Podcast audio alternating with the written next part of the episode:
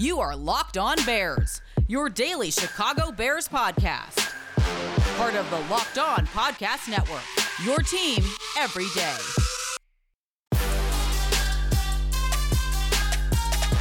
My name is Patricia Traina, and happy to have you with us on this crossover Thursday.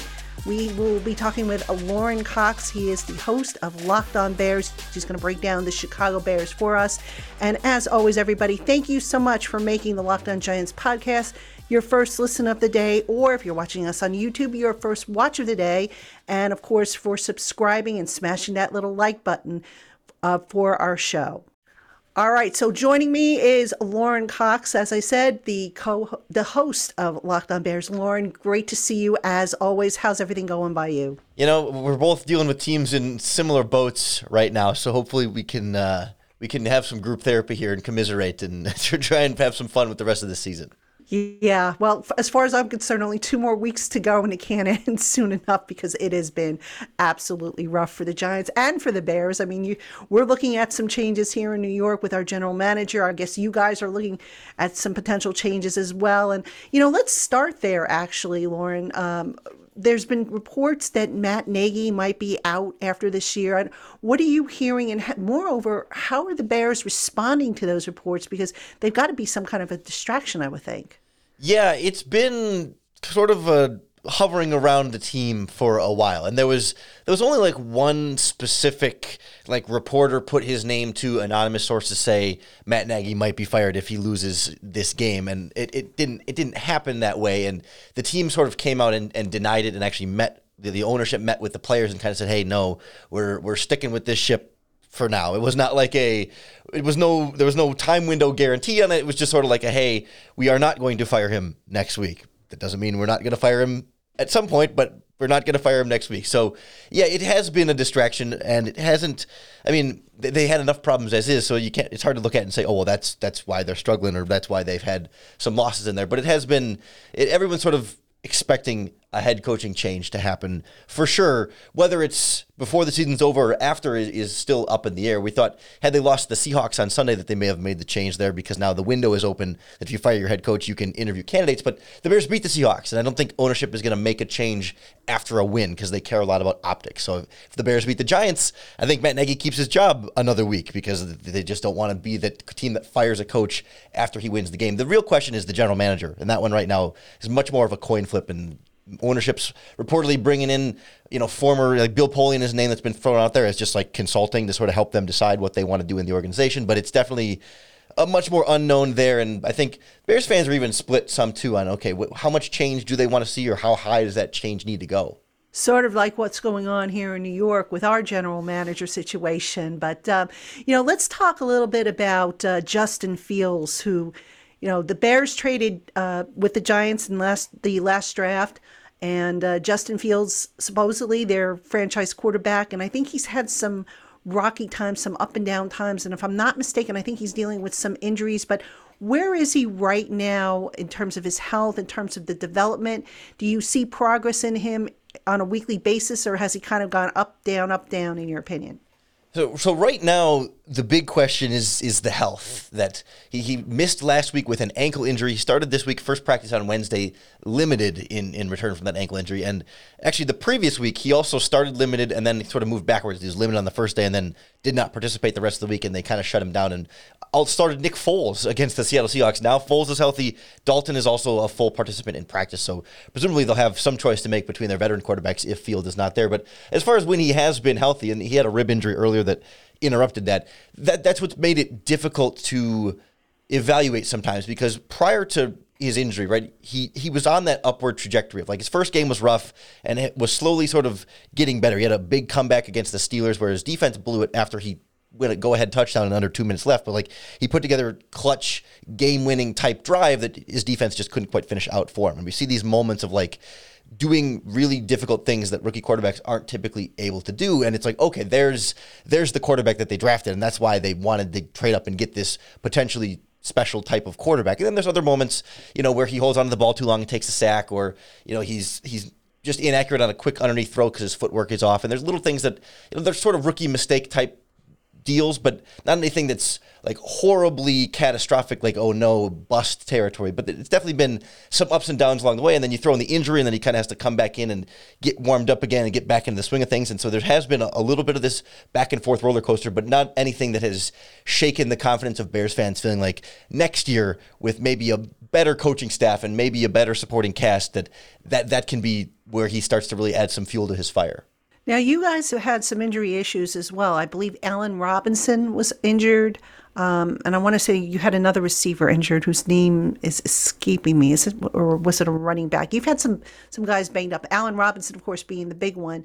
Um, what is the status with those guys, and who do you, amongst the injured guys do you think it's going to be? Will Robinson play? Will um, Will Justin Fields play? I mean, who do you anticipate being on the field for the Bears? Yeah, I know Robinson's been dealing with COVID nineteen in there too, which is hard to. And it's been multiple weeks for him, so it's it's not just like a a brief exposure and back after the 10 days or whatever with two positive tests it's been something that's lingering a little bit more in, in his specific case which we don't we don't know a lot of you know concrete details about but robinson himself has had a, a down year overall he, he and justin fields just have not been consistently on the same page in part because the Bears didn't let Fields practice with the starters until he took over as the starter. And so just getting that timing down has been challenging for him. Whereas with Darnell Mooney, it, it hasn't. And he's really been their top weapon all season. He's been their go to guy in the passing game. And he and Fields have somehow quicker, much more quickly than Robinson, been able to develop that, that connection that works. But other than them, they, they should have more or less a full cast of, of receivers. It's just there's not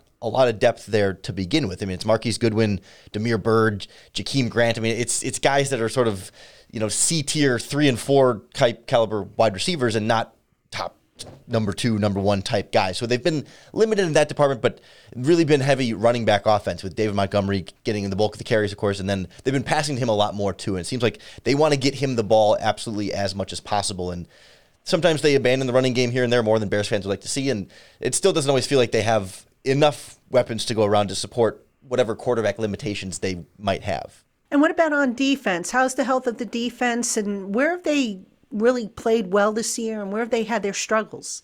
Yeah, they, have gotten they've gotten hit on COVID pretty hard in the secondary a little bit there, and that's really where they were struggling in the first place because they just don't have quality cornerbacks in particular, and their safeties have not been nearly as good as you would expect. Like Eddie Jackson has had definitely a down year by his standards. He just had his first pass breakup a couple of weeks ago. Like his first PD on the stat sheet was recorded in week 15, I think. Uh, but no interceptions, no hands on balls. Just has not been the same guy there. Jaylon Johnson, the young cornerback, has been steady, solid and steady, and you know continuing to sort of rise in his second year. But they just have nothing else to write home about. It's a glaring, glaring weakness pretty much everywhere else in that secondary. The strength has been the pass rush in that front seven. Robert Quinn at the edge rusher spot is a half sack away from setting the franchise record for most sacks in a single season. Bears fans expecting him to get one against the Giants because he's gotten them in pretty much every week this season. He's been just a, a phenomenal reemergence, especially with Khalil Mack on injured reserve. They kind of thought, well, if Mack's out, everyone else is going to get all the attention that Mack was getting, and Quinn has still been able to really sort of get home and, and, get good pressure on quarterbacks. And they found other guys have rotationally got a little bit of pressure here and there, but they mostly do live and die off of, of what Robert Quinn's pass rush has been able to do to make one or two of those big plays in a game that can really generate that single, like individual, single-handed stop of the opposing offense. When you look at this. Um, this Bears team, where do you feel they have let down the most?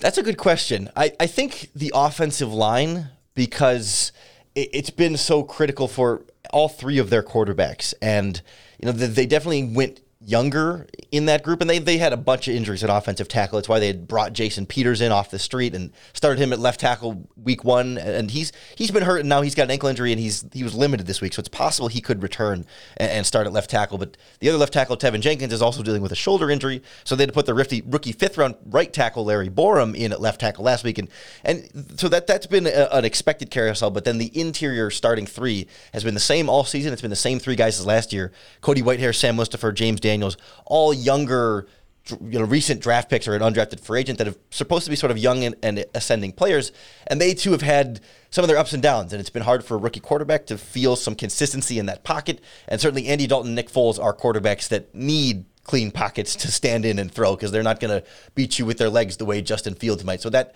that's been a pretty big letdown, I think, for Bears fans. All right, folks, coming up, we're going to talk Giants and then we're also going to talk predictions. We're going to, you know, give you some props and some things that you might want to consider betting on. And speaking of betting, let's talk about our friends over at Bet Online. It's the most wonderful time of the year as college football gears up for the playoffs.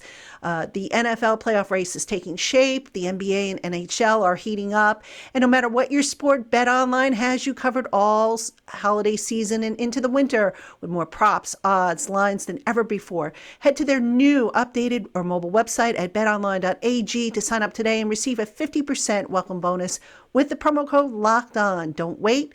Take advantage of this special offer and all the amazing offers available on betonline.ag. Again, visit betonline today and get your 50% welcome bonus with the code locked on.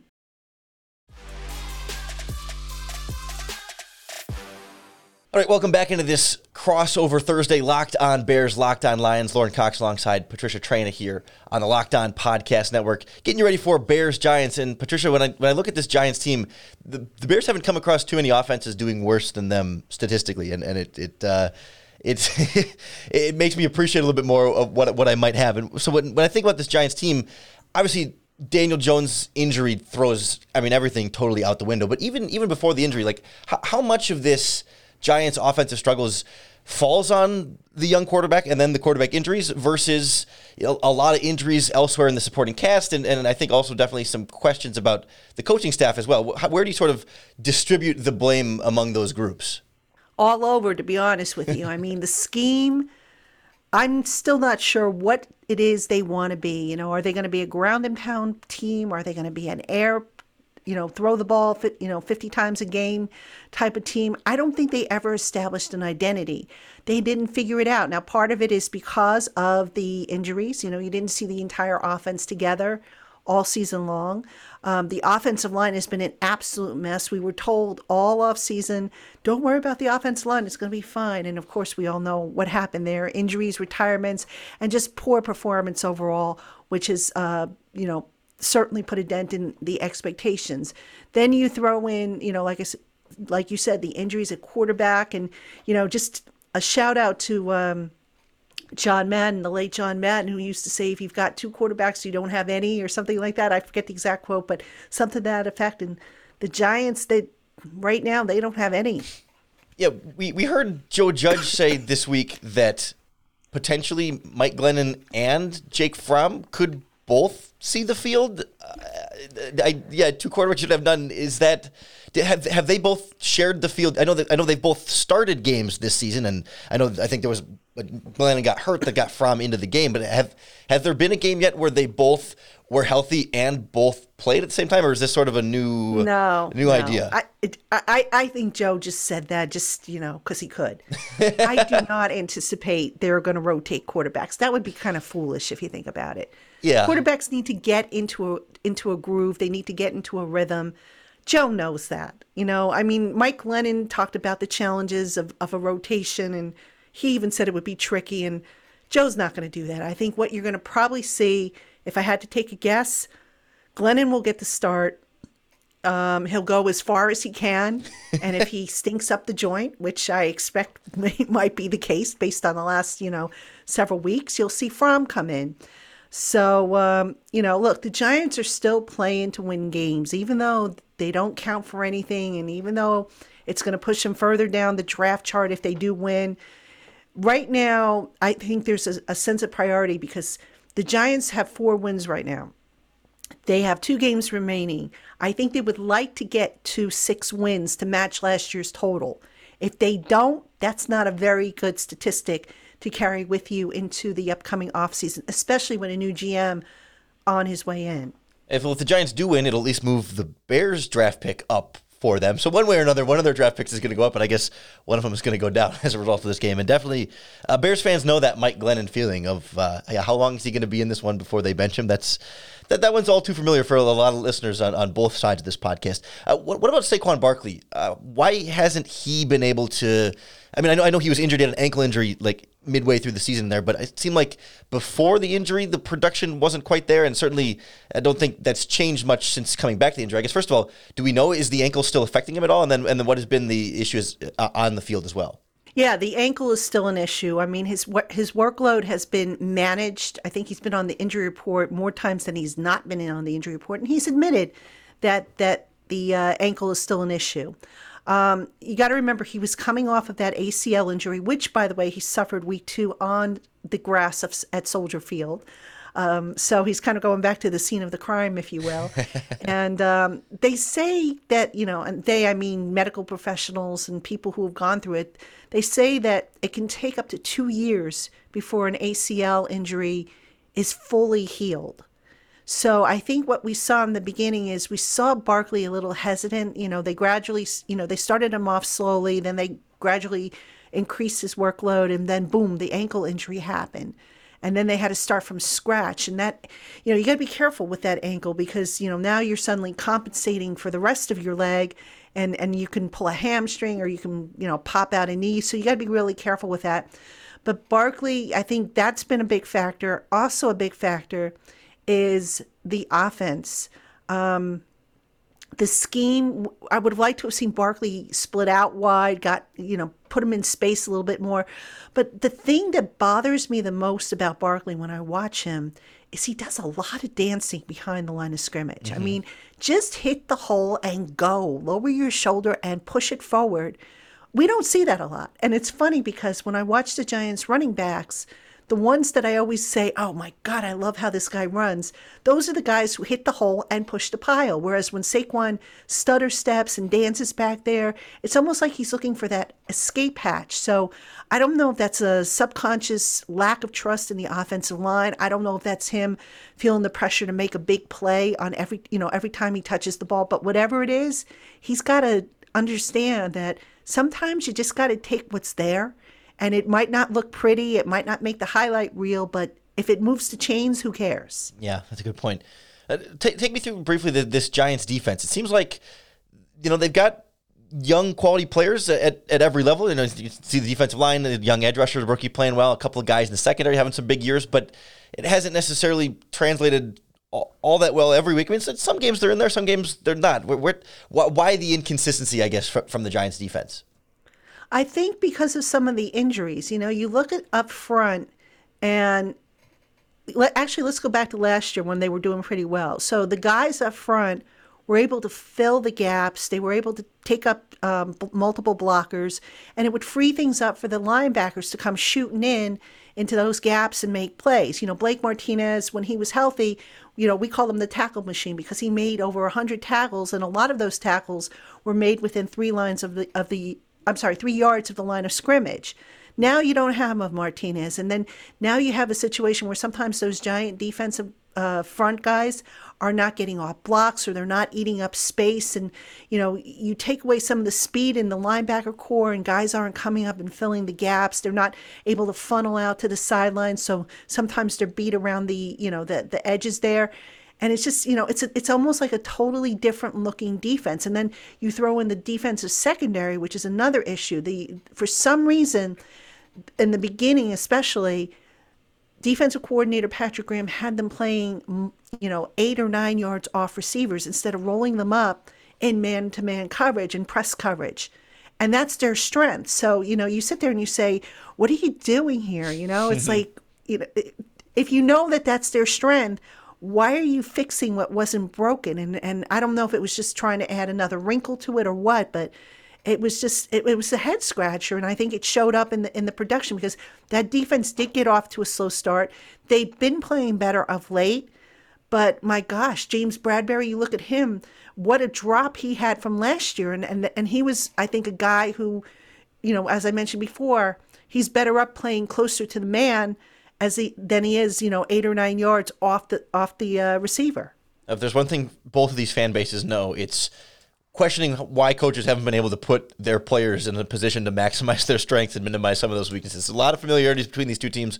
We'll go through a little bit closer on what we can expect in some of these matchups and go through predictions for this game and much, much more coming up next on this crossover Thursday. Locked on Bears, locked on Giants.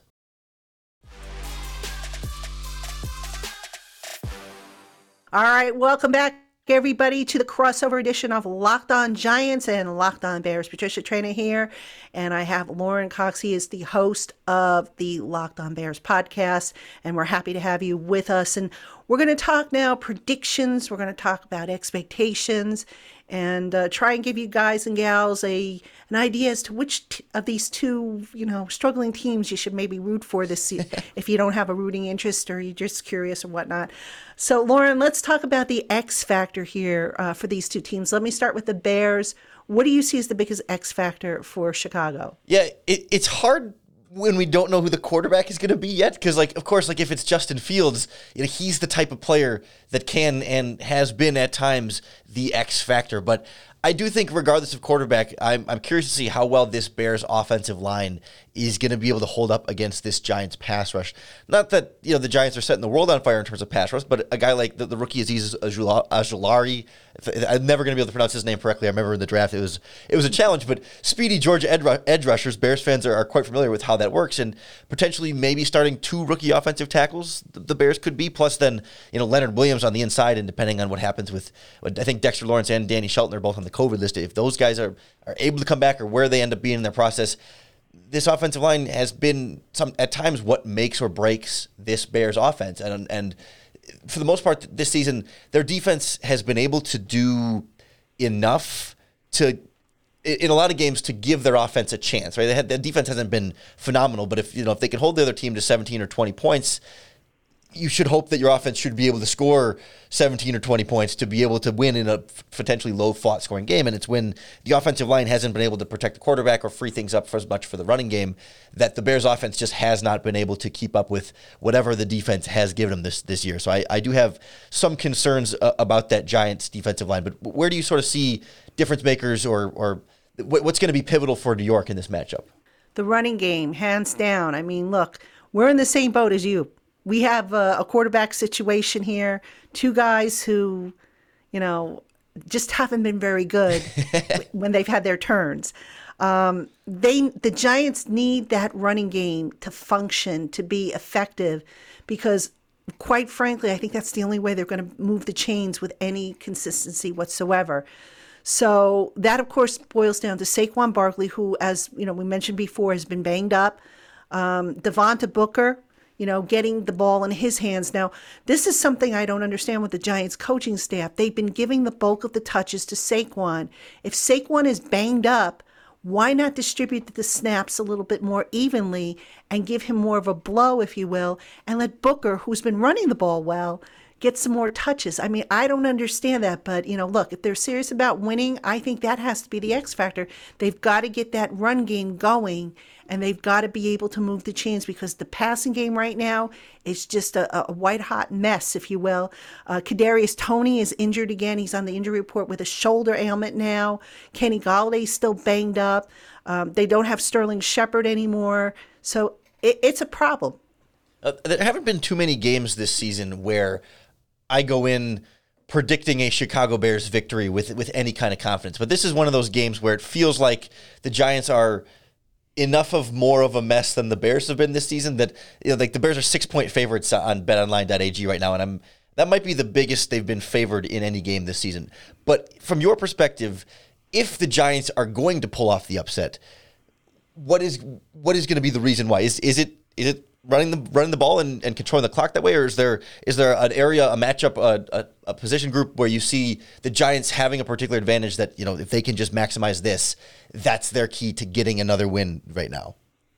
Well, I guess if the Bears forfeit, maybe the Giants will have a chance. But, um, geez, you know, look, the defense has played well enough, I think, to hold its own. I mean, if you look at the, the amount of points that they've given up in normal circumstances, that should be good enough to win a game if the offense comes through.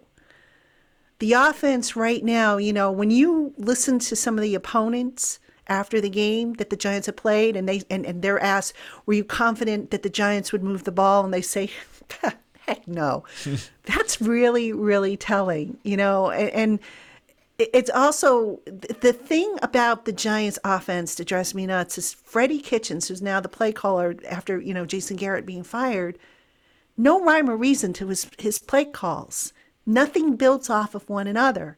So, you know, I I can't say I sit here and have confidence that that offense is going to be able to function at a high level to score points and it's going to boil down to the defense and then what's going to happen is the defense is going to be on the field for the majority of the game and then boom they're going to get tired and the game's going to slip away from them it's the same old story that we have seen every week for the last several weeks and it's just you know it's, it's a cycle that needs to end a lot of similarities between these two teams. It, it, might part of it just comes down to who, who's a little healthier, and I think right now the Bears have a, a slight edge there in terms of a little bit more of their intended talent available to them. So I, I think I, am coming in at it from a similar perspective as you are. I guess what's sort of left here is how, how much of a deficit. You know, the, the six point spread.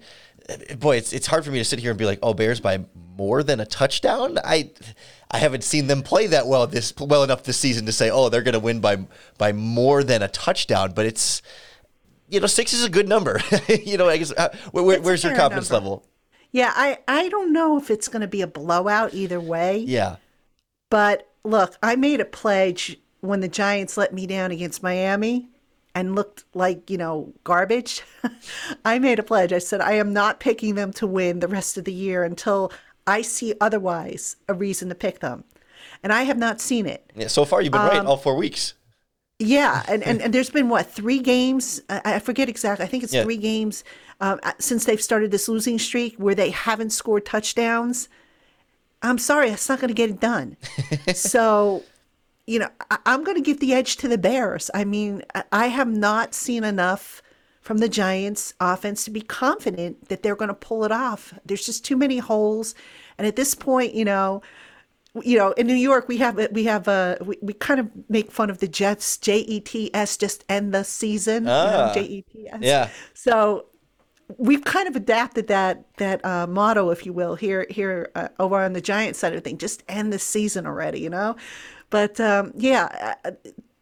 I think the Giants offense have just got to start from scratch. They've got to get in a creative play caller. They've got to get Daniel Jones healthy. They've got to figure out what the heck they're going to do with all this talent they amassed, you know, fix tight end, fix the offensive line. And I think until they do that, I'm just not optimistic that they're going to be able to pull it off. Well, Matt Nagy should be available if you're interested. just, kidding, just, kidding, I don't know. I don't know. yeah, I would, would, would, I've been down that path, and I don't know that I would fully recommend it. But no, I'm I'm, I'm right there with you. That if, if the Bears hadn't beaten the Seahawks last week, then I'm I would be more on this boat of like I don't know which of these teams is is going to be worse. But the, they showed me enough fight last week against a Seahawks team that's also bad, but you know they still have Russell Wilson. There's still there's still enough there that okay, you know this, this Bears team is not giving up, and they are they are willing to fight, and they do have some talent, and they there is something to, to there is still something there, and I, am kind of with you there about that six point number is, is really good. I wouldn't give the Bears much more than than seven points in this matchup, but hey, that's why they play the games. I know there's not a lot to watch, there's not a lot to enjoy, but hopefully the Locked On Giants podcast and Locked On Bears podcast can make this game more exciting, more watchable, more or at least, at least give you a reason to to care and follow along with your team and look ahead to the future and these positive changes that might be coming for, for both of these franchises. So Patricia, I, I hope I hope the misery in New York doesn't last any longer than than these two games left. My, I'm with you on that. And by the way, I started looking ahead to next year's opponents, and I think the Giants are going to face the Bears again next year, if I read the, the schedule correctly. But uh, but yeah, hopefully it'll be a lot different. You know, the teams will be healthy. It'll be a lot more competitive than I think we both anticipate it will be. And um, like I tell my listeners all the time, just hang in there. We've got two more weeks and it'll be all over, and we'll we'll get to all the good off season stuff that everybody's been waiting for. And um, you know, we'll put this ugliness of, of these games, these last few games behind us. Let's just hope the Soldier Field turf doesn't take any ACLs or any other yeah. significant injuries, and both of these teams can try and get as healthy as they can the offseason instead of starting the offseason with, with some kind of big injury. So that'll be that'll be our, our message of, of you know unity and, and optimism ending this game is hope the Soldier Field turf doesn't end up making anything worse. So Patricia, really appreciate you doing the crossover podcast and uh, hang in there. I guess is all I can say. You too.